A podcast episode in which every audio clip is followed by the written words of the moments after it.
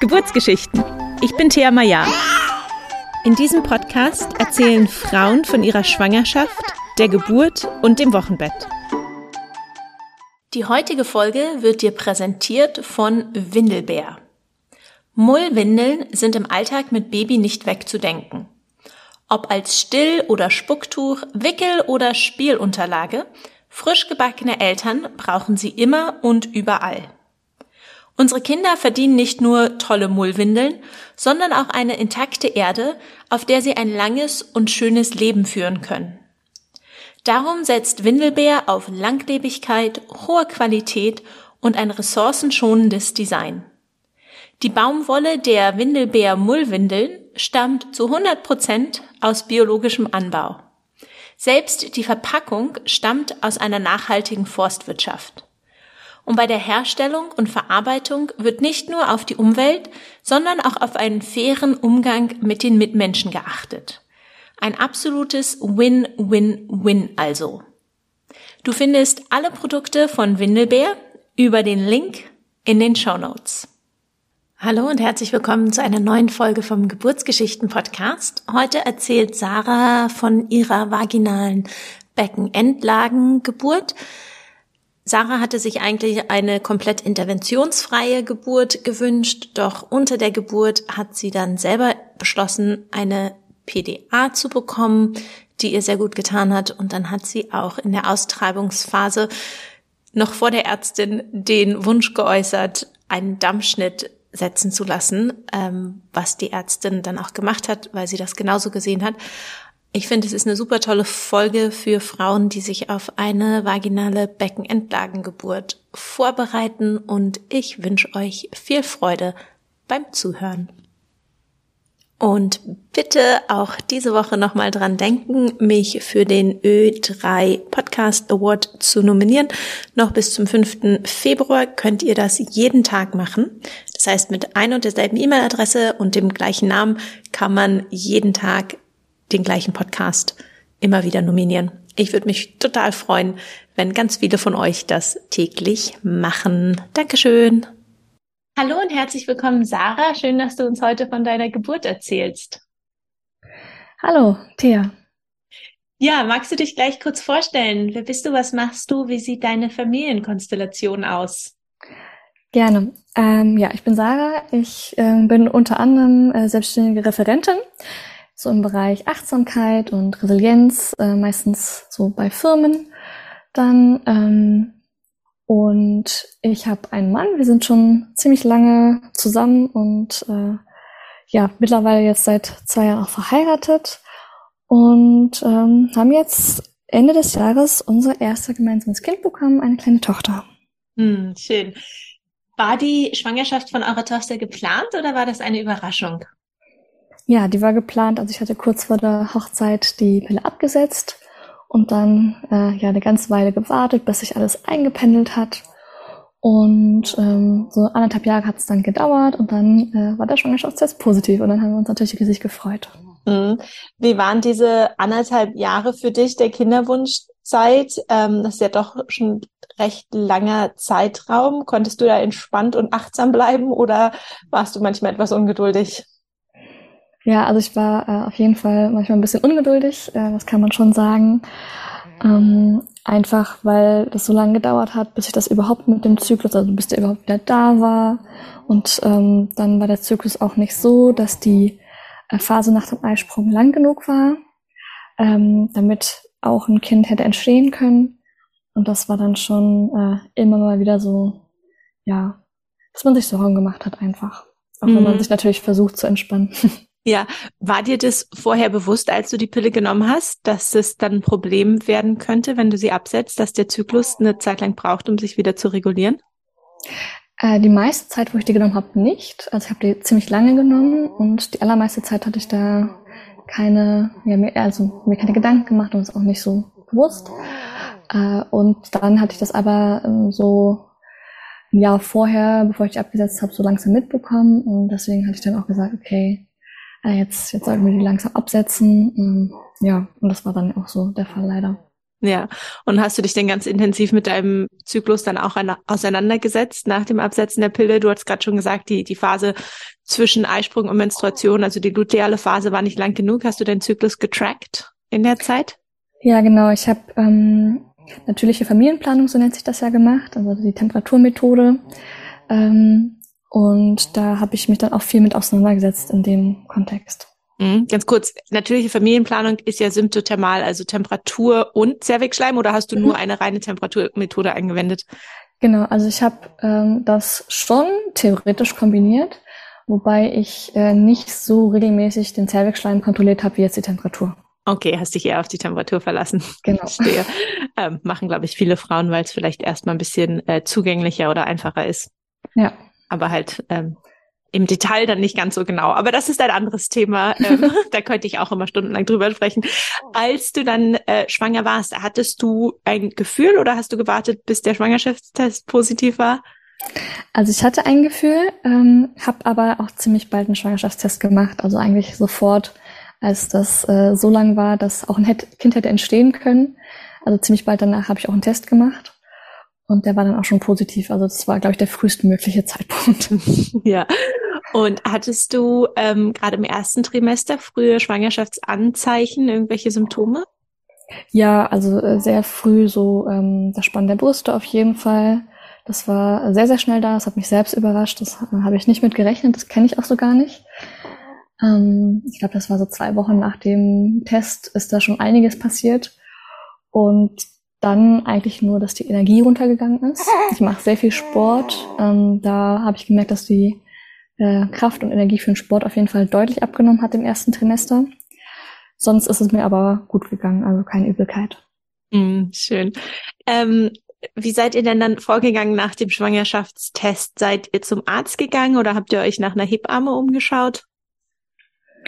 Äh, also ich bin, äh, hatte einen Termin gemacht äh, bei meiner Frauenärztin, habe dann erfahren, dass die gerade in Elternzeit ist, hatte dann eine andere Frauenärztin, die hatte dann auch ziemlich früh auf dem Ultraschall, also Ultraschall gemacht. Da war noch ein ganz kleiner Zellhaufen. Ähm, genau, und dann habe ich mir aber auch relativ bald eine Hebamme gesucht. Und wie hast du dich dann auch zusammen mit deinem Mann auf das Thema Geburt vorbereitet? Also mit einer Hebamme war für dich klar, du willst ins Krankenhaus gehen oder hast du eine außerklinische Geburt in Betracht gezogen? Also ich habe am Anfang so geschwankt zwischen ähm, Geburtshaus und Krankenhaus, habe dann aber gemerkt, dass es bei uns kein Geburtshaus gibt, direkt, das äh, gut zugänglich wäre in der Nähe. Und äh, deswegen dann, ja, hatten wir uns für uns Krankenhaus entschieden. Mein Mann war auf jeden Fall auch eher auf der Seite Krankenhaus, ähm, das oft der Fall ist. Ähm, und wir haben uns eigentlich vorbereitet, also wir haben so eine äh, Schwangerschafts-App gehabt, äh, beide auf dem Handy, wo wir immer gelesen haben, was da gerade passiert. Und äh, ja, uns einige Videos angeschaut, ähm, mit, mit anderen Eltern gesprochen, Podcast gehört, Hebammen-Podcast oder eben auch gegen Ende Geburtsberichte. Also eine ganze Ecke haben wir gemacht. okay. Und war die Hebamme ähm, eine Vor- und Nachsagehebamme oder hattet ihr auch vor, sie mit zur Geburt zu nehmen? Genau, das war eine Vor- und Nachsorgehebamme. Äh, sie hat äh, auch in dem Krankenhaus gearbeitet, wo ich entbunden habe, äh, halbtags sozusagen, Teilzeit. Ähm, aber keine Beleghebamme, also nicht, dass ich sie mit zur Geburt nehmen konnte. Das gibt's bei uns auch, glaube ich, in der, in der Region kaum oder gar nicht. Mm, okay. Wie ging es dir denn dann in ähm, dem zweiten und auch im dritten Trimester? Du hast gesagt, du machst sonst viel Sport und deine Energie war am Anfang sehr niedrig. Konntest du irgendwann weitermachen mit dem Sport? Ja, also tatsächlich habe ich ähm, gar nicht mit dem Sport aufgehört. Ich habe es wirklich ähm, also mehrfach die Woche gemacht und im zweiten Trimester dann auch wieder so alle zwei, drei Tage. Ähm, aber dadurch, dass ich vorher sehr viel Sport gemacht habe, war es dann halt schon im ersten Trimester sehr abgespeckt. Also nicht im Vergleich zu dem, was ich halt vorher gemacht habe. Mhm. Und ähm, das hat mir auch sehr gut getan. Also im zweiten Trimester hatte ich auch richtig viel Energie wieder. Ähm, Im dritten Trimester eigentlich auch. Ähm, bin dann, also habe auch, glaube ich, bis zur 37., hm, 38. Woche Sport gemacht, war aber dann auch immer noch regelmäßig spazieren und das war für mich einfach sehr schön und hat total gut getan. Mhm. Und wie hast du dir die Geburt so vorgestellt oder was hast du dir vielleicht für die Geburt gewünscht? Also mir war einfach wichtig, dass ich mich wohlfühle, da wo ich bin. Ähm, das hängt für mich einfach ganz viel von den Menschen ab, aber auch so ein bisschen von der Umgebung. Und ähm, ja, genau, deswegen habe ich, als ich dann ähm, nach Krankenhäusern geschaut habe, vor allen Dingen ähm, ja da bei der Geburts, im Geburtsvorbereitungsgespräch äh, einfach darauf geachtet, wie ich mich da fühle. Genau. Hm. Und dann ähm, kam mir irgendwann heraus, dass deine Tochter in Beckenendlage liegt. Wann habt ihr das erfahren?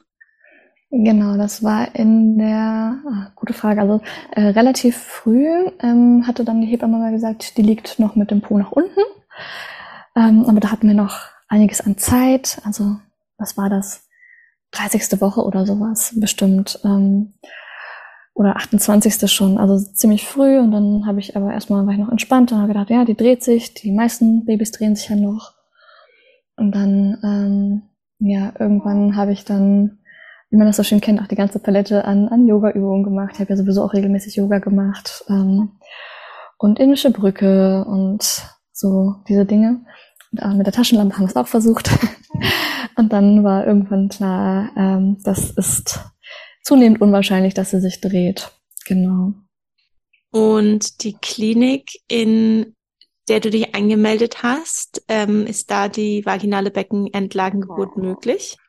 Ja, also ich hatte ähm, das Glück, dass wirklich, also ich habe mich relativ viel umgeschaut ähm, mit Krankenhäusern, weil ich dann auch nochmal geschaut habe, wo, in welcher Klinik da auch Erfahrung besteht mit.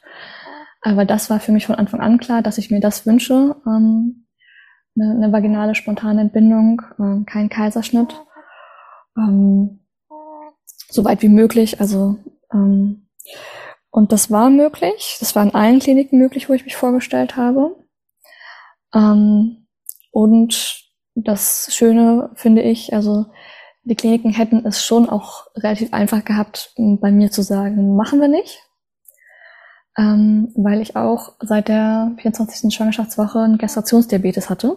Mhm.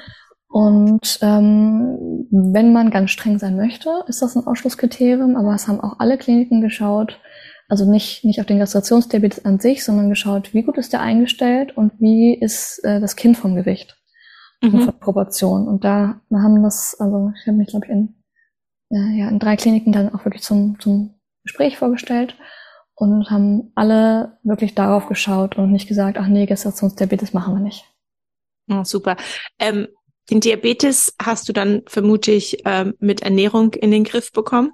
Genau, also mit Ernährung und viel Bewegung. Ich hatte ein ziemlich, ähm, ja, also hormonell hat das bei mir wirklich sehr, sehr stark ähm, gewirkt sozusagen. Also ich hatte da trotz großer Kenntnisse in Ernährung und Bewegung das schwer. Ich konnte wirklich nicht viele Kohlenhydrate essen und musste mich auch äh, regelmäßig dann mit Spaziergängen bewegen, wenn ich dann doch ein bisschen mehr gegessen hatte. Und mehr ist nicht viel in dem Fall.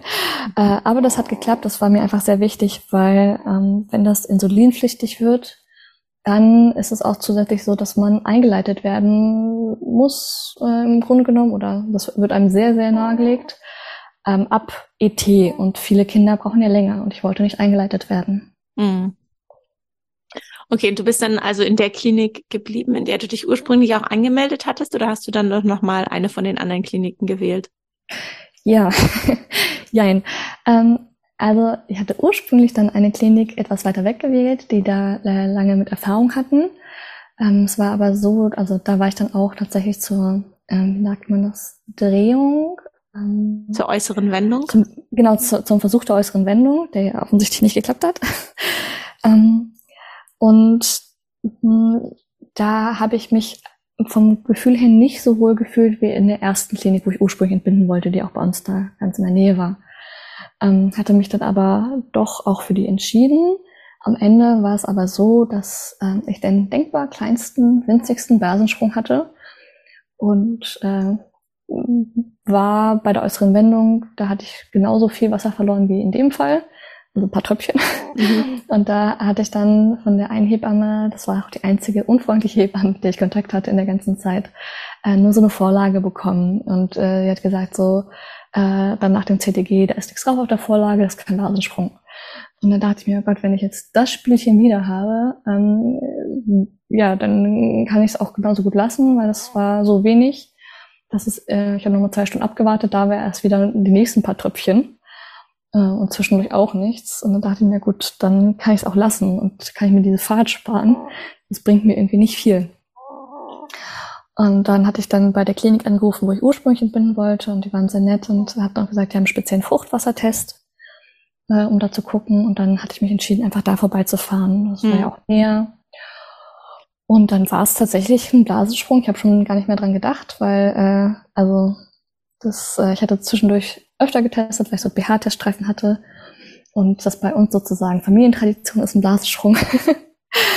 ähm, und äh, ja, dann ähm, wollte ich. Wir, können wir ganz kurz nochmal zurückgehen zu der, der äußeren ähm, Wendung? Kannst du dazu ja. nochmal kurz, oder diesem Versuch der äußeren Wendung kurz nochmal erklären für diejenigen, ähm, die sich damit nicht auskennen, wie sowas abläuft?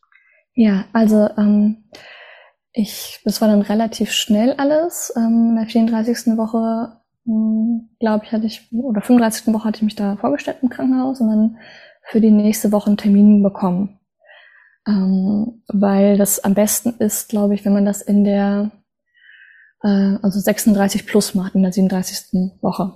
Mhm. Ähm, und aus dem Grund, weil da sozusagen man sagt, das Kind ist schon fertig und kann äh, gilt nicht mehr als Frühchen. Und ähm, es sozusagen, wenn es während der der bei dem Versuch der äußeren Wendung ähm, dazu kommt, dass die Geburt eingeleitet wird oder dass sie auch ähm, dass das Kind per Kaiserschnitt geholt werden muss, dass das ähm, ja, dass es dann noch nicht zu früh ist. Und andererseits, dass es ja in den letzten Wochen auch nochmal wächst, das Kind, dass es quasi noch nicht zu groß ist für die Wendung. Genau, das äh, ist genau der Grund. Oder das sind genau die Gründe dabei.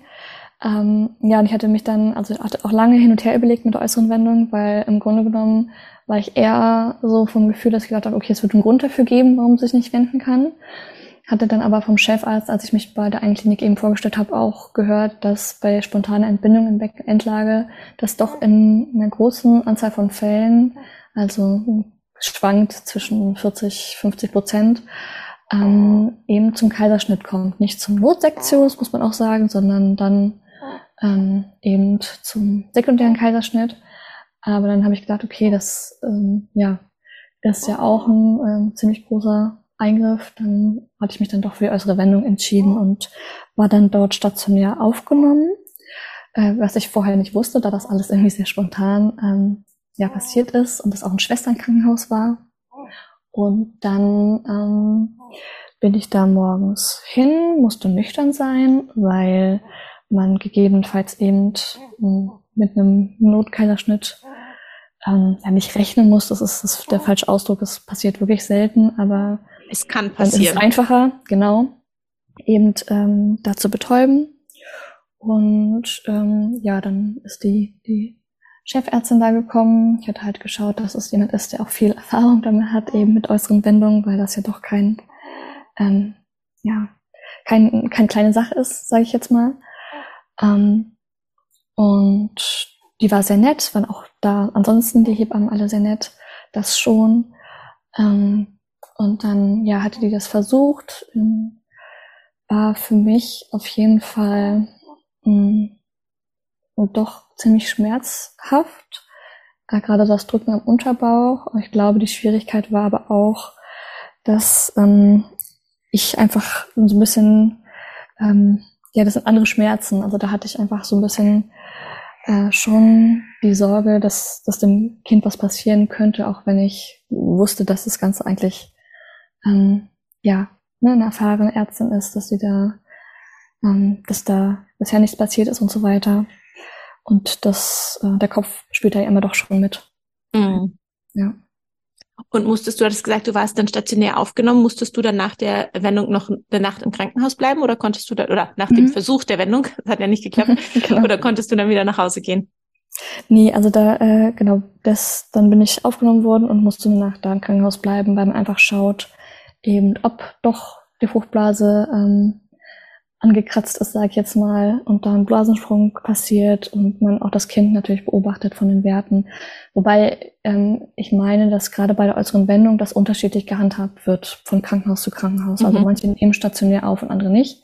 Deswegen wusste ich dann auch gar nicht, dass das so sein wird, weil ich das nicht direkt vorher gesagt bekommen habe. Ja. Und ähm, dann bist du wieder nach Hause gefahren und dann mhm. hattest du ähm, ja ein wenig später, da kommen wir dann gleich zu den Blasensprung. Wie hast du dich denn dann in dieser Zeit auch auf die vaginale Beckenendlagen Geburt dann vorbereitet? Das ist ja nochmal auch gerade vom Mindset nochmal was anderes als auf ähm, eine vaginale Geburt in ähm, Schädellage. Ja, also äh, tatsächlich habe ich mir zum Beispiel deinen Podcast angehört, ähm, einfach geschaut. Ich habe ganz ganz stupide bei äh, Spotify eingegeben, Beckenendlage Geburtsbericht. und ähm, dann bin ich auch auf deinen Podcast gestoßen äh, dadurch und hatte auch ähm, mir, ähm, ich weiß nicht, ob ich jetzt andere Namen hier nennen darf, wie Natürlich. das ist. Ja, ähm, hatte mir auch den äh, Podcast, also vorher auch schon von der friedlichen Geburt angehört und mir da auch eben nochmal die, ich weiß nicht, zwei Folgen mit der Beckenendlage äh, angehört und davon war eine aber auch eine Hausgeburt. Also da gibt es einfach nicht so viel. Das war für mich auch ja die Motivation, das jetzt hier zu erzählen nochmal. Es hat mir einfach geholfen, mich damit nochmal auseinanderzusetzen. Und ähm, ja, hatte dann auch ähm, angefangen, doch sehr, sehr spät mit ähm, eben Hypnobirthing oder der friedlichen Geburt. Mhm. Ähm, ja, weil ich mir gedacht habe, äh, das, das kann mir gut tun, das kann mir helfen. Auch die Technik kann mir später noch helfen, so. Und äh, ich wollte einfach so gut wie möglich vorbereitet sein. Also es hat mir jetzt nicht direkt Stress gemacht, das, das überhaupt nicht. Ähm, weil ich schon auch von allen Seiten, ähm, von professioneller Seite aus vermittelt bekommen habe, das ist ähm, vergleichbar sicher mit dem Kaiserschnitt, ähm, die spontane Entbindung in Beckenendlage, wenn eben die Kriterien erfüllt sind. Hatte auch ein MRT bei der Einklinik vorher, mhm. dann nochmal geschaut wird. Ähm, aber es war für mich einfach hilfreich, auch vom den ganzen gedanklichen, ähm, die Vorbereitung auf die Geburt dadurch zu haben. Ne? Mhm. Okay, und wann ähm, war denn dein kleiner Blasensprung? In der wievielten Woche warst du da? Da war ich ähm, fünf Tage nach ET, mhm. aber zwei Wochen vorher hat es bei mir schon angefangen, ähm, dass ich regelmäßige äh, Wehen hatte. Mhm. Und zwar so regelmäßig, dass uns dann diese Tracking-App, die man ja heutzutage so schön hat, äh, ins Krankenhaus geschickt hat. Und da dachte ich mir eigentlich noch, hm, also so richtig, also ich habe mir Dollar vorgestellt, mhm. aber gut, äh, hat ja auch, war ja auch ein Geburtsvorbereitungskurs, den wir gemacht haben, haben wir gesagt, ne, zu den und den Abständen sollte man ins Krankenhaus fahren und dann war es wirklich so ein bis drei Minuten Abstände über eine Stunde. Und dann haben wir gesagt, machen wir das, aber da war noch nichts. Und dann zwei Tage später das gleiche und noch einen Tag später das gleiche. Und es ist von Mal zu Mal stärker geworden. Und ähm, ja, dann bei das dritte Mal sind wir dann auch schon zu Freunden gefahren, weil das Krankenhaus ein bisschen weiter entfernt war. Und ich dachte, okay, jetzt geht's bestimmt los. da musste ich die auch wirklich veratmen und stehen bleiben und der ganze Spaß. Ähm, auch wenn das alles noch gut auszuhalten war, ähm, war dann aber nichts. Nachts hat sie sich dann, also bin ich immer müde geworden und nachts hat sie sich dann wieder aus dem Becken gedreht. Also sie hat es auch immer wieder versucht, muss man sagen. Also das habe ich oft gemerkt, dass sie sich äh, in der Nacht hat versucht zu drehen ähm, und mich dann auch immer so passend hingelegt für sie. Aber es hat halt nicht geklappt und da hat sich aus dem Becken gedreht und dann war alles wieder gestoppt. Und dann eben anderthalb Wochen später, nach dem nach diesem dritten Durchgang war dann der kleine Blasensprung. Okay. Und dann beim kleinen Blasensprung bist du erstmal in die Klinik gefahren, ähm, wo sie die äußere Wendung versucht hatten. Die haben dich nach Hause geschickt und dann bist du doch in die ursprüngliche Klinik gefahren, die dann diesen ähm, Test gemacht haben auf das Fruchtwasser. Der war dann positiv. Haben sie dich dann gleich dort behalten? Genau, nicht, nicht ganz. Also der, äh, was ich meinte mit der Klinik und der äußeren Wendung, das war bei der äußeren Wendung. Da hatte ich auch so kleine Tröpfchen und eben, da hatten sie das gemacht mit dieser kleinen Vorlage. Ah, verstehe. Ähm, genau. Ja. Und als ich den kleinen Blasensprung hatte, dann bin ich äh, eben in die Klinik gefahren, wo ich dann auch schlussendlich entbunden habe. Die wollten mich dann auch aufnehmen. Und ähm, vom Gefühl her ähm, wollte ich da auch entbinden, weil ich mich einfach wohlgefühlt habe und ähm, mein Bauchgefühl mich eigentlich immer ganz gut beraten hat, auch wenn ich dann dazu neige, den, den Kopf viel einzuschalten und mir viele Gedanken zu machen. Und dann hatte ich nochmal angerufen, einfach zur, zur Absicherung meines Gefühls nochmal in einer anderen Klinik und die hatten tatsächlich ähm, Einleitungsstopp wegen Personalschwierigkeiten, wegen auch einfach Krankheitsfälle, ne? Und dann war ich ja nochmal bestärkt in meinem Gefühl, wirklich da zu bleiben. Dann hatte ich auch noch erfahren, dass die Oberärztin, die Dienst hat, äh, auch Beckenintenlagenerfahrung hat. Auch wenn die das da nicht so oft haben in dem Krankenhaus, aber die hatte die Erfahrung und dann, ja, bin ich da geblieben und das war auch das Richtige. Super. Ähm, wie ging dann die Geburt weiter? Hattest du zu dem Zeitpunkt, als dann dieser kleine Bleisensprung war, wieder Wehen oder noch nicht? Nee, da hatte ich noch keine Wehen. Also ich hatte um neun Uhr den kleinen Blasensprung, also neun Uhr morgens. Bin dann so gegen zwölf ins Krankenhaus und dann auch aufgenommen worden. Und um äh, ziemlich genau 22 Uhr, als ich dann einerseits langsam müde wurde, aber andererseits dachte, ah, ich möchte mich eigentlich nochmal bewegen. Also da hatte ich schon auch so immer mal wieder leichte Wehen, aber noch keine Geburtswehen, sage ich jetzt mal. Und dann um 22 Uhr ist es dann, als ich spazieren gegangen bin, nochmal äh, ziemlich regelmäßig geworden und auch deutlich stärker. Und ähm, dann bin ich so anderthalb Stunden später dann nochmal ähm, beim Kreissaal, habe ich da vorbeigeschaut und gesagt, ah, ähm, wäre nochmal nett, wenn die schauen würden, äh, wie es gerade so aussieht, weil ich gegebenenfalls, also ich hatte meinem Mann dann auch geschrieben, so, ähm, bitte schlaf noch nicht, weil ich dann doch meinem Mann gerne äh, eben was, was sagen würde, worauf er sich jetzt so einstellen sollte. Und ähm, ja, da hatte sich dann tatsächlich einiges getan seit morgens. Ähm, jetzt, äh, in den anderthalb Stunden ähm, war jetzt noch nicht so wahnsinnig weit, aber es hatte sich einfach im Vergleich zu morgens einiges getan. Und dann habe ich ihm geschrieben, so, dann, dann komm mal her. Dann ist er irgendwann angekommen. Ich hatte dann zwischendurch noch so eine heiße Dusche genommen, ähm, was, was einfach ganz gut getan hat, auch wenn die Venen nicht weniger geworden sind. Stärker sind es auch nicht geworden. Gut getan. Und dann bin ich mit ihm, also hat er die Maske vergessen gehabt. Dann bin ich dann nochmal durchs Krankenhaus mit Wehen, sehr langsam. Und ähm, irgendwann, als wir dann wieder oben waren vom Kreissaal, ähm, ja, hat es einfach nochmal zugenommen in der Stärke. Und ähm, ja, dann habe ich dann anderthalb Stunden später, ähm, als bei der letzten Untersuchung nochmal da vorbeigeschaut im Kreissaal, weil ich gesagt habe, jetzt wäre doch äh, ein Wärmekissen oder eine heiße Badewanne. Ich wollte unbedingt diese Wanne haben. Ähm, ganz schön. Und äh, sie meinte, hm, das ist ja noch gar nicht so lange seit der letzten Untersuchung, aber gut, ich gucke mal. War aber ganz nett. Ähm, und dann war ich doch schon so weit, ähm, dass ich dann in den Kreislauf konnte. Also zwischendurch habe ich ähm, jetzt nicht dieses volle Programm ähm, Hypnobirthing gemacht, aber so mich einfach ganz viel darauf konzentriert, ähm, so die Vorstellung, ne, dass der Muttermund äh, sich öffnet und weich wird und ähm, auch immer so ein bisschen wie so ein Mantra, einfach äh, jede Wehe bringt dich deinem Kind näher. und ähm, ja, das hat mir in der Zeit auch ganz gut getan und hat ja scheinbar auch, ähm, oder hat auf jeden Fall, es ist schnell vorangegangen und dann bin ich in den Kreißsaal gekommen und den Kreißsaal mit der Badewanne auch. Und dann bin ich in die Badewanne so schnell wie es ging ähm, und in der Badewanne auch nochmal so ein bisschen weggedöst. Und wie ging es dann weiter? Genau, also ich war ähm, dann ja eine ganze Weile in der Badewanne. Ich habe einfach in dem Kontext auch das Zeitgefühl verloren, muss man sagen.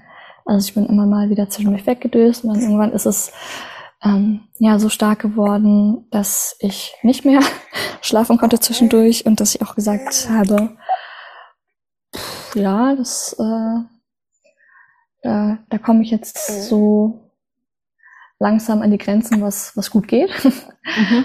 Und ähm, hatte dann zu dem Zeitpunkt, ich wusste ja, ich kann in Beckenendlage leider nicht in der Badewanne entbinden. Das wäre so noch mein Wunsch gewesen, wenn ich es mir hätte aussuchen können. Ähm, weil ich gesagt habe, okay, wenn ich jetzt aus der Badewanne aussteige, dann ja, ist dieser schöne Effekt des Wassers weg. Und dann ist es dann doch einfach sehr stark. Und wenn ich das jetzt noch weiter treibe und es noch stärker wird, dann ähm, ja, weiß ich nicht, ob ich das noch so gut kann. Also da habe ich äh, tatsächlich an dem Punkt auch ähm, ja fast schon Angst entwickelt, äh, aus der Wanne auszusteigen, weil ähm, der Effekt dann ja weggefallen wäre und ist. Und da habe ich gesagt, gut, dann sollte ich jetzt aus der Wanne aussteigen und dann schauen, was, was man machen kann. Und hatte dann in dem Punkt eigentlich auch, ähm, ich wollte ursprünglich keine PDA, nicht, also nicht unbedingt, ich habe es nicht ausgeschlossen, aber war jetzt nicht so das Ziel. Und dann habe ich äh, an dem Punkt gesagt, oh, ich, ich will eine PDA. Also es war ähm, spannenderweise, das habe ich erst im Nachhinein so zusammen ähm, gepuzzelt. Ähm, es, ich war in der Übergangsphase in dem Moment. Also die Hebamme hatte mich dann untersucht und der Muttermund war bis zum Saum schon zurückgegangen. Also in der Badewanne hat das sich auch alles nochmal recht rasch entwickelt. Ähm, und normalerweise kann man dann ja keine PDA in der Regel bekommen. Und für die meisten Frauen ist eine Übergangsphase ja so, dass sie sagen, so jetzt ist, jetzt ist genug, jetzt ist zu viel. Mhm. Ähm, das war bei mir eben auch so, aber da die Kleine noch nicht wieder ins Becken gerutscht ist, konnte ich eben, äh, ja, war das noch nicht ausgeschlossen. Die Hebamme hat aber auch erstmal gesagt, gut, bisher hatten sie ja noch kein Schmerzmittel, vielleicht probieren wir erstmal was leichteres. Äh, und dann hatte ich, hatte sie mir nochmal das Lachgas vorgeschlagen, was ich auch ähm, in meinem Geburtsplan, den ich gemacht hatte, aufgeschrieben hatte. Und dann habe ich das probiert. Ähm, die Schwierigkeit war einfach, dass die Venen so schnell hintereinander gekommen sind ähm, und dann sich auch relativ rasch aufgebaut haben, dass ich einfach nicht genug Zeit hatte. Das ist so ein bisschen zeitverzögert. Man sollte am Anfang der Wehe das dann einatmen, damit es dann die Spitze nimmt. Und das war bei mir einfach zu schnell hintereinander. Und damit die Kleine ins Becken rutscht, sollte ich mich dann so seitlich hinlegen, aber ich hatte eher noch den Drang, mich zu bewegen. Also ich bin ja ein Mensch, ich verarbeite ganz viel über Bewegung und habe mich auch immer relativ viel bewegt da drin in der Geburt. Und dann habe ich gesagt, gut, das, das kriege ich jetzt nicht hin, hier so äh, auf der Seite liegen zu bleiben. Mhm. Dann habe ich dann doch gesagt, dann, dann nehme ich die PDA an der Stelle. Äh, ich wollte auch keine Opiate, weil das dann doch eine größere Auswirkung auf, auf sie hatte. Und mh, mm, im Nachhinein habe ich mich ein bisschen oder in, in der Situation habe ich gedacht, oh Gott, hätte ich mich nochmal mit dem anderen Schmerzmittel mehr auseinandergesetzt. Aber dann war es eben so und ähm, dann war es schon sehr, sehr schwer stillzuhalten, weil die Wehen kamen eben schnell nacheinander. Und für die PDA muss man stillhalten. Und dann hat mir an der Stelle auch mein Mann ganz viel geholfen. Oh, jetzt kriege ich einen Anruf. Ähm, mein Mann ganz viel geholfen gehabt. Und ähm, ja, einfach hat es geklappt, dass ich da den Moment stillhalten konnte. Ähm, und ja, also insgesamt hatte mir natürlich auch viel geholfen, das muss man schon sagen. Das hat einfach gut getan, ihn dabei zu haben. Und dann konnte ich mich tatsächlich auch entspannen. Mein Kreislauf ist leider dann ein bisschen abge... Bin ich noch zu hören? Ja. Ja. Ähm, mein Kreislauf ist ein bisschen abgesackt dann. Das war die schwierigste, das schwierigste Teil für meinen Mann, weil der Anästhesist und die Schwester sich wohl so Blicke zugeworfen haben. Äh, ich habe das auch gemerkt, dass mein Kreislauf abgesagt ist, aber ich hatte das schon ja, ein paar Mal in meinem Leben und ähm, hatte mir da jetzt an der Stelle keine Sorgen gemacht, weil das jetzt kein total unbekanntes Gefühl war. Mhm. Und ähm, ja, da hat er sich aber ziemlich Sorgen gemacht und Angst bekommen. Und dann hatte ich nochmal was für den Kreislauf bekommen. Und dann sind die Wehen, wie das oft ist bei der PDA, eben auch weniger geworden. Und dann hatte ich äh, doch nochmal ein Wehenmittel bekommen. Und dann in den anderthalb Stunden, wo die PDA gewirkt hat, ist sie dann schön ins Becken gerutscht. Und dann hm, hat es begonnen, dass sich so dieser Pressdrang aufgebaut hat. Und dann ähm, ja, haben wir der PDA natürlich auch nicht nochmal nachspritzen lassen. War ja auch gar nicht der Plan. Und dann ähm, hat das, hat die Pressphase begonnen. Und die fand ich wie viele Frauen dann auch äh, wieder angenehmer, weil man was tun konnte. Und in welcher Position warst du dann in der Pressphase? Also ich habe mich so ein bisschen äh, durchgewechselt. Also erstmal irgendwie äh, aus dem Liegen heraus so seitlich und mit dem, mit dem Bein, also wie so im seitlichen Squat sozusagen, mhm. im seitlichen Squat, ähm, wo die Hebamme mir dann erst ordentlich ähm, ja, Gegendruck gegeben hat. Zwar an dem Zeitpunkt hatte die Hebamme, also hatten sich die Schichten auch gewechselt eine neue Hebamme, die war sehr, sehr nett und eine Hebammenschülerin. Und da hatte ich dann, ähm, ja, hat sie mir da geholfen und dann meinen Mann angelernt sozusagen, wie ich da Druck ausüben kann. äh, oder wie er mir Gegendruck ausüben kann, ähm, dass ich dann mein Bein da richtig reindrücken kann. Und dann war ich auch noch im Vierfüßler und ähm, auch noch, weil ich, ich hatte mich auch noch vorbereitet mit so einem Epino, also mit so, so einem Ball. Mhm. Ähm, und da hatte ich auch ein Gefühl dafür bekommen, in welcher Position das so am einfachsten für mich ist. Ähm, so dieses, dieses Ding rauszuschieben und dann eben auch das Baby. Mhm. Und dann war ich nochmal in der Hocke und habe mich an so einem Seil festgehalten, auch wenn das nicht lange ging, aber das war richtig effektiv einfach. Also das, da hat das richtig gut geklappt. Ähm, und ja, von daher war ich auch einfach in dieser Phase über jede Sportstunde froh, die ich in der Schwangerschaft gemacht habe. Mhm. Habe mich dadurch geturnt ein bisschen ähm, und habe auch richtig gemerkt, wie sie dann vorgeht und aber auch dann immer wieder eine ganze Ecke zurück. Ähm, und das war dann schon auch irgendwo frustrierend, weil äh, ich äh, wirklich mit aller Kraft da gepresst habe. Ähm, und man so ein bisschen das Gefühl hatte, äh, ja, man, man geht drei Schritte vor und drei Schritte zurück. Mhm. ähm, und äh, die Hebamme war total nett, also hat mich irgendwie gleichzeitig motiviert und äh, aber auch gelobt. So. ähm, und die Hebammenschülerin hat dann irgendwie noch den Rücken massiert und irgendwann war es dann aber eine ganze Weile und dann eben auch größere Strecken vor und zurück. Wo ich dann gedacht habe, hm, jetzt wäre doch ein Dammschnitt ganz gut. Weil ich gemerkt habe, irgendwie, dass hm, da kommt sie bei diesem einen Teil einfach nicht weiter. Mhm. Und ähm, auch das war nichts, was ich unbedingt wollte, aber hatte auch in meinem Geburtsplan geschrieben, wenn, ähm, wenn es hilfreich erscheint, ne? Wenn es wirklich hilfreich ist, dann ist okay. Ähm, und ja, das, äh, die Oberärztin war dann kurz danach auch zu dem Schluss gekommen, den ich so erspürt hatte. ähm, und dann hatte ich dann doch den Dammschnitt und dann war sie, ähm, ja, mit der ersten Wehe war dann der Po draußen und die Beine, die hatte ich dann schon gesehen. ähm, und dann mit der zweiten Wehe auch der Kopf. Ich musste dann noch so ein bisschen nachdrücken, nachdem die Welle vorbei war aber nicht lange und dann war sie auch da und das war total wunderschön natürlich in dem Moment. Und ich wollte sie gleich an mich nehmen und das ging nicht, weil die Leine schon zu kurz war und dann war auch klar, warum sie nicht drehen konnte. Ah, okay. Das heißt, sie lag dann zwischen deinen Beinen, aber du konntest sie nicht hoch genug heben. Genau, ich habe es selber probiert. und gemerkt, ach, das geht nicht. Und dann hatte die Hebamme schon so ein bisschen äh, mich dann, äh, sie dann wieder, äh, oder meinen Arm dann genommen, ne, und so ein bisschen ähm, ge gestoppt. auch wenn ich dann auch selber schon gemerkt hatte. Und dann hatte ich sie nochmal abgelegt und dann mit die Nabelschnur noch mal mit auspulsieren lassen. Und ähm, ja, dann war die große Frage für meinen Mann die ganze Zeit, er kann eigentlich kein Blut sehen und es war eine große Herausforderung für ihn da ähm, dabei zu sein. Ähm, wir haben auch ganz lange in unserer Beziehung gedacht, dass er nicht im Kreiser dabei sein wird. Und dann, äh, ja, war eben die Frage, ob er die Nabelschnur durchschneidet, aber dann wollte er die Nabelschnur auch durchschneiden und äh, dann konnte ich sie dann auch gleich danach zu mir in die Brust nehmen. Mhm. Wie ist denn es? Ähm, bei so einer Beckenentlagengeburt ist ja der Raum dann meistens ganz voll. Dort ist die Hebamme, die Hebammenschülerin, die Oberärztin war da. Vermutlich war auch noch ein Kinderarzt oder Kinderärztin anwesend.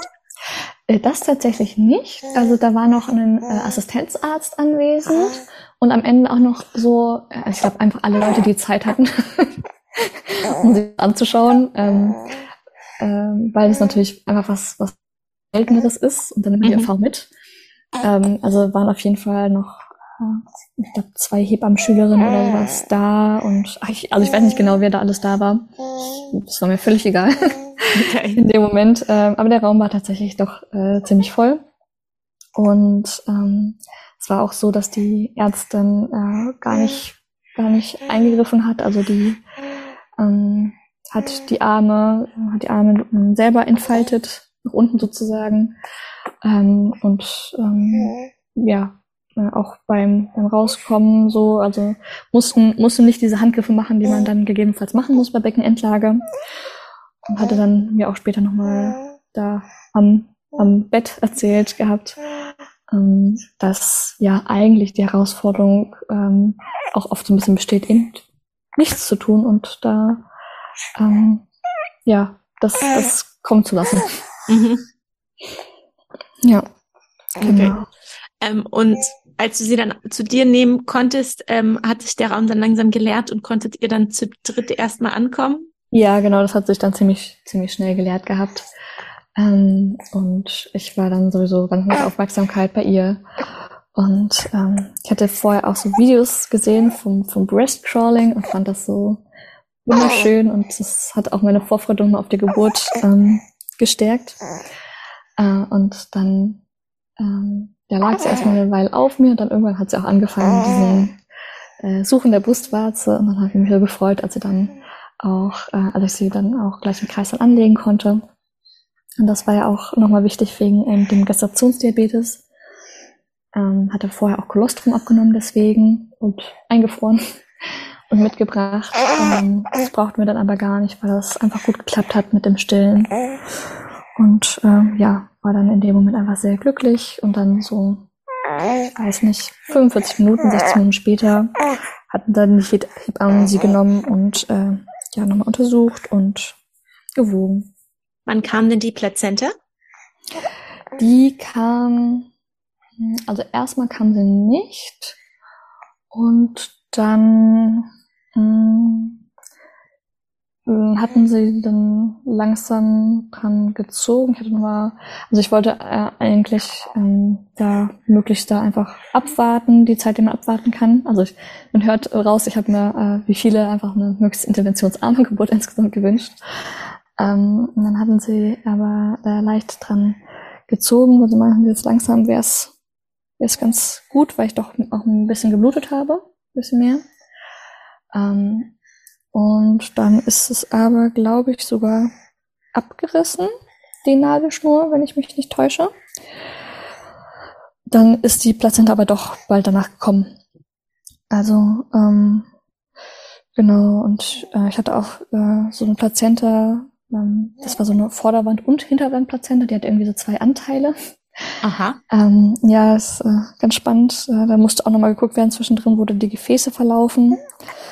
Ähm, und die war dann wirklich so flügelförmig, so wie diese Engelsflügel, ganz spannend. Also die hatte, die Ärztin hat sie mir dann nochmal gezeigt gehabt. Äh, und die war dann auch vollständig, also da war alles gut. Super. Ähm, musstest, du musstest dann wahrscheinlich auch noch genäht werden, ne, für den Dammschnitt? Genau, ähm, das war ein, ein kleiner Dammschnitt. Ich habe auch nicht, also habe in dem Moment äh, nicht wirklich was gespürt und das Nähen war auch da völlig problemlos. Ich habe auch tatsächlich gedacht, so im Wochenbett, dass wenn man da das hat, dass das irgendwie einem die ganze Zeit so leicht Schmerzen bereitet. Ähm, das war aber bei mir zumindest äh, gar nicht der Fall. Also ähm, da war ich auch ganz froh drüber. Hm. Wie lange seid ihr denn dann nach der Geburt noch im Krankenhaus geblieben? Ähm, zwei Tage. Also eigentlich äh, hatte ich den Wunsch, eine ambulante Geburt zu haben. Also man merkt, ähm, der ja, ist, ist vieles dann anders gelaufen äh, als ursprünglich gewünscht. Ich wusste dann aber auch schon bei der, äh, bei der beim Gestationsdiabetes, dass sie 24 Stunden überwacht werden muss, mindestens, vom Blutzucker. Mhm. Ähm, und dann hatte ich aber mich trotzdem um eine Kinderärztin gekümmert, dass wir danach nach Hause können und ähm, eben die U3 zu Hause haben. Und die Kinderärztin hatte just in dem Moment Urlaub. Und äh, dann waren wir doch noch einen Tag länger da und dann hatten wir die U2 im Krankenhaus. Genau. Okay, und wie war es dann, die Kleine mit nach Hause zu nehmen? Also, äh, ich habe mich sehr gefreut, dann darauf nach Hause zu können. ähm, aber der Tag war einfach äh, doch ein bisschen, ähm, ja, war auch doch ein bisschen viel, weil sie den Stoffwechseltest hatte und dann hat sie ganz doll geschrien und ähm, dann wünscht sich ja das Kleine dann, dann irgendwie zu beruhigen und äh, ne, zu sich nehmen zu können. Das ging natürlich in dem Moment nicht und dann ähm, ja ähm, hat es auch eine ganze Ecke gedauert und dann mussten wir noch zum, zum anderen, ja, zur anderen Untersuchung dann weiter, als ich gerade beruhigt hatte, dann hat sie nochmal angefangen, ähm, doch bitterlich zu weinen. Und ähm, ja, dann einfach insgesamt war ziemlich viel Trubel an dem Tag, ganz viele Menschen irgendwie reingekommen sind, weil es war Wochenende vorher und dann war Montag und dann sind nochmal alle vorbeigekommen. Ähm, also Stillberaterin und ach, alles Mögliche. Und ähm, ja, von daher war ich dann äh, ziemlich fertig, als wir nach Hause gekommen sind. Aber bin dann auch bald zur Ruhe gekommen und dann war es einfach sehr schön und ähm, ja, war sehr glücklich, äh, sie so in unseren vier Wänden zu haben. Mhm. Und wann kam dann deine Hebamme vorbei? Die kam dann am nächsten Tag vorbei. Genau. Also ich habe jetzt äh, hab auch das Glück, dass wir ziemlich lange Nachsorge hatten äh, oder haben. Jetzt äh, tatsächlich ist noch der letzte Termin nächste Woche. Und ähm, ja, die ist dann einfach regelmäßig in den ersten zwei Wochen fast jeden Tag vorbeigekommen. Sehr schön. Genau. Und wie lange hat es gedauert, bis du gefühlt hast, dass diese Dammschnittnarbe komplett verheilt war oder ist die noch heilend? Nein, nein, die ist komplett verheilt. Die war auch relativ schnell komplett verheilt. Ähm, ja, also das, ich habe hab kein genaues Gefühl gehabt, wann die jetzt verheilt war, aber ich habe die sehr schnell einfach nicht mehr gespürt. Und dann hatte die Hebamme, ich weiß nicht, also schon ziemlich bald, vielleicht lass es drei oder vier Wochen gewesen sein, ähm, gesagt, die ist verheilt. Super. Liebe Sarah, vielen Dank, dass du diese Beckenendlagengeschichte mit uns geteilt hast. Ich bin mir sicher, dass das ähm, für viele andere Frauen in gleicher Situation sehr hilfreich ist. Und ich wünsche dir und deiner Familie weiterhin alles Gute. Gerne. Dankeschön. Das wünsche ich dir auch für den Podcast und ich finde es ganz toll, dass du das machst. Danke. Das war die heutige Geburtsgeschichte von Sarah. Ich hoffe, du konntest für dich etwas mitnehmen und wenn du jemanden kennst, der sich gerade auf eine vaginale Beckenendlagengeburt vorbereitet, dann schick doch die Folge einfach rüber. Ich würde mich wie immer auch darüber freuen, wenn du den Podcast abonnierst in deiner Podcast-App. Das hilft mir einfach im Ranking, dass immer mehr Leute den Podcast entdecken und von den Geburtsgeschichten profitieren können. Und noch hilfreicher sind natürlich die Bewertungen, Sternebewertungen oder bei Apple Podcasts gerne auch zwei, drei Sätze darüber, was dir am Podcast so gut gefällt. Vielen Dank und bis nächste Woche.